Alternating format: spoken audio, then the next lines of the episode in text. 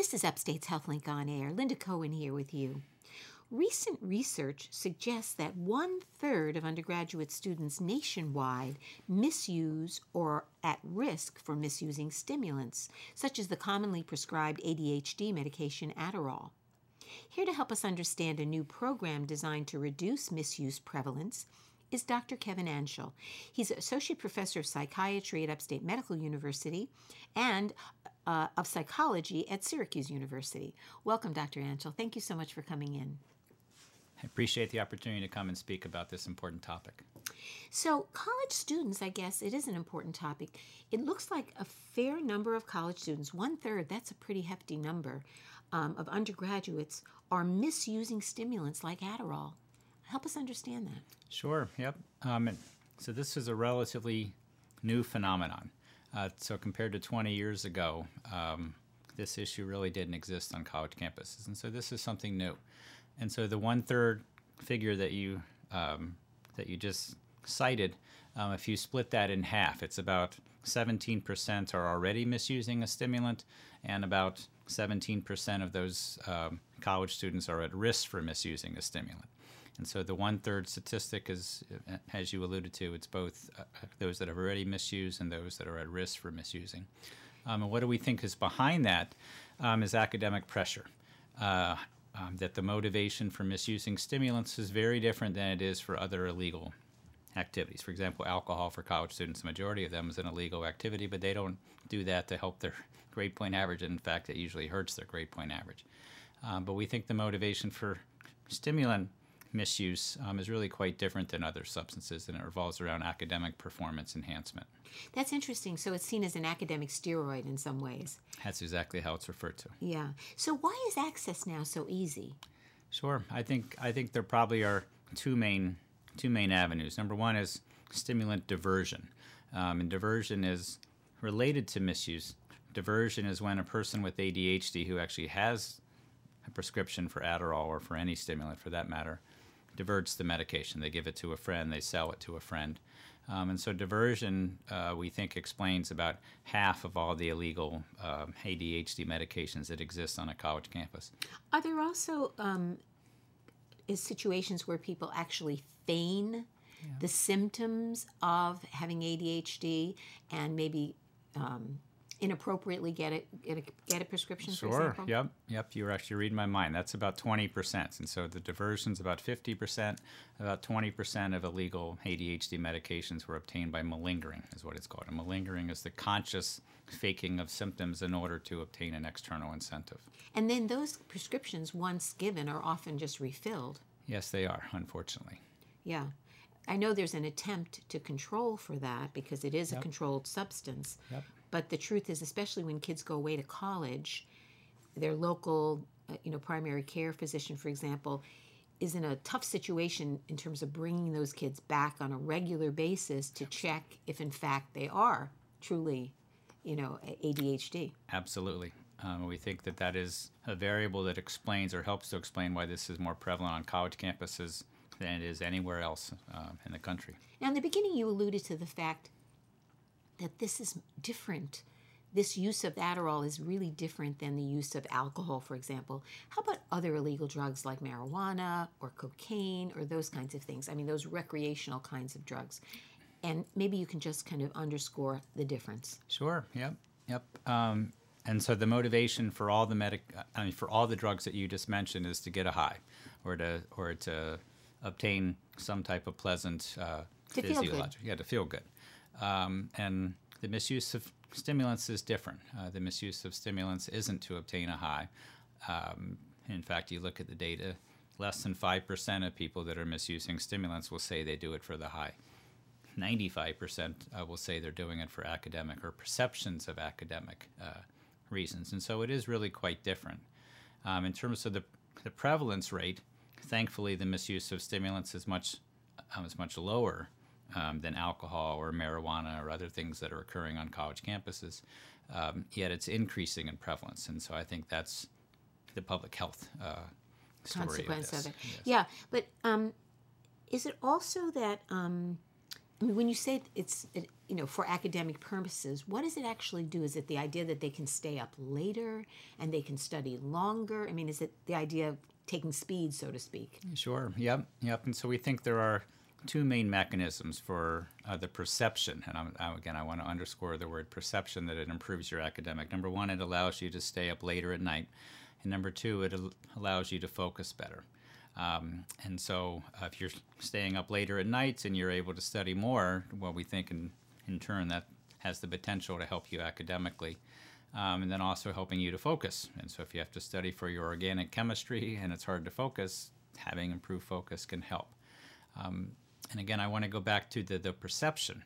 And the perception, uh, there's been a number of studies that have administered a stimulant um, and also a placebo, and college students perceive uh, the same effects from a placebo than they do from the stimulants. And so we think a lot of this is expectations. It's very interesting because we've, I know there's been a lot of stuff recently looked at when they started looking at placebo, the so called placebo effect, and how powerful an effect it is in terms of the mind body connection. So, in a way, that underscores the power of the expectation Absolutely. as opposed to the actual drug. Absolutely. It's, very strong. And that probably carries over to many circumstances and many drugs as well. Certainly. So who's most at risk? I mean, is it the kid who's really trying to kind of, you know, gun for the A's and A pluses? Um, are are there kids who are still are there kids who actually really have ADHD issues or the ones who are just pretending or feigning it? Sure. Yep. Yep. Uh, if you look at uh, the national data on who is most at risk, Caucasians are most at risk. Individuals that are in a Greek organization, so a fraternity or a sorority, are most at risk, and also individuals uh, that procrastinate. Individuals uh, that will say they have very poor study habits, uh, they wait to the last moment to start projects, etc. And so those three things, Caucasians, members in a Greek organization, and procrastinators, you put those three things together, and that produces um, at least a risk profile. That's very interesting, though, about the Greek organization. One suggests to me that perhaps that's a way that things get distributed Exactly. because exactly. of We that think close relationship and people maybe either living in a house together or that, that one is an access issue. yes. Access, right. If you're just joining us, you're listening to Upstate's HealthLink on Air. I'm Linda Cohen along with psychologist Dr. Kevin Antshel. We're talking about the misuse of stimulants and a new program that he has to prevent it. So let's get some uh, information about this new program. You're trying to reduce this, and um, what exactly have you? What's the mission of your program, first of all? Sure. Yep. Yep. At the beginning, I want to uh, let it be known that actually the organization that's uh, um, that's able to give us the funding or providing us the funding Sponsoring it, um, is Shire Pharmaceutical, and Shire Pharmaceutical Company is actually the maker of Adderall, um, and so I really applaud them um, Wow. um, for getting behind this uh, this effort. Um, and so our effort is primary prevention. Um, primary prevention is something that's delivered to everybody, um, and so we are targeting um, everyone that's coming uh, to Syracuse University as a freshman. Um, and so this is different than secondary intervention, which we would target only Caucasians or target only people in Greek organizations. We really are interested in a primary prevention. And the reason we're interested in a primary prevention is we would like this to become part of freshman orientation. And so when freshmen at Syracuse University and other college uh, and other colleges across the country go away, uh, uh, they have an educational information session on alcohol misuse. They have an educational information session on uh, different types of relationship violence. Um, but there isn't anything that's covered in orientation now about stimulants. And so our goal with this project is to develop a primary prevention program um, that then can be used. Again, we're talking five, six, seven years down the road in freshman orientation. So basically, you're developing a kind of a, a, a prototype. That's the goal. And you're trying to do a, a pilot study. Well, tell us more about it. So, Sure. what are you trying to undertake here? Sure, and so the project is in two phases, and we actually just completed the first phase. The first phase uh, was to develop the prevention intervention itself, and also to recruit and train um, what we refer to as a peer interventionist. A peer interventionist are college juniors and seniors, um, and it's going to be the college juniors and seniors that are actually delivering this intervention to freshmen. And again, it's primary prevention, and so we want to catch people right at the front door. And it's everyone. We're not Everyone. singling anyone out. Not singling anyone out. Anyone that's a freshman is eligible to participate in this intervention. But would they be required? I mean, is that part of your concept? Uh, I'd say that's a long range goal is to embed it in orientation that I the see. students have to take. Uh, We're not quite there yet. Okay. Uh, um, but um, so phase one was developing the prevention intervention, and I'd be happy to talk about what's in it. Uh, but phase two is going to be the pilot testing, um, and so we're going to recruit 500 college freshmen, and- we're going to randomly assign them um, to getting our prevention intervention, or to what we're calling uh, treatment in quotes as usual, which is essentially there isn't any discussion of stimulant misuse. So you have a control group. Yep, yep. And so it's a randomized clinical trial. And then we are going to deliver the prevention intervention in the first two weeks of the semester. And then we're not going to have any contact with them until the end of the semester. And the reason we're targeting the end of the semester is what we know about the stimulants is they tend to be misused during exam time. Mm-hmm. And so we're going to be contacting them again at the end of the semester during exam week and asking them to complete a questionnaire have you misused the stimulant? And our hypothesis and what we're hoping for is that the prevention intervention will lead to lower levels of stimulant misuse than the folks who don't get anything. I see. So you'll be looking again against that control where nothing really was done, and then you can see whether there's been that reduction.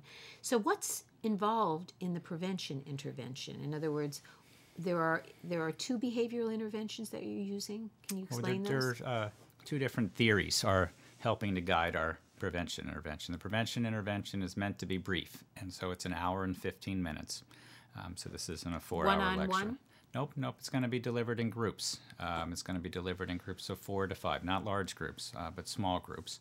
And uh, the peer interventionist is going to be delivering uh, the intervention based upon two theories. One is called motivational interviewing, the other is called cognitive behavioral therapy. CBT, which is Yep.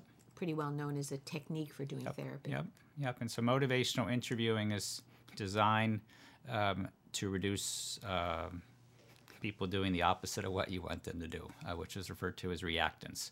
And so if you tell someone that they have to do something, they're less likely to do it. And so we're training our peer interventionists on how to emphasize autonomy. Um, so, for example, they tell the freshman, I've got some ideas, and it's completely up to you as if you use these ideas. That's going to be much better than, okay, I've got some ideas and you have to use them. So the idea is that you're really trying to get the freshmen to buy in and Absolutely. sense have a sense of their own agency in this whole thing, and that they are making the decision and they're making the choice. Yes, yes, exactly. Um, and so that's I mean, that's another reason why we're using upperclassmen as as compared to an old guy like me Right. coming in and telling them we're going to use people Peers. that are three years older than them. Right. that Is going to be delivering it.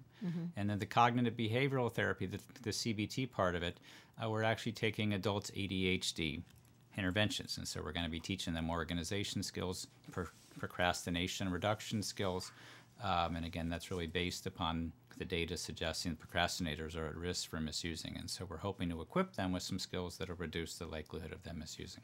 Well, I think that's very, very exciting. So you're getting the pilot going. It's going currently. It will be going towards the end of a semester. Uh, it'll be beginning late January.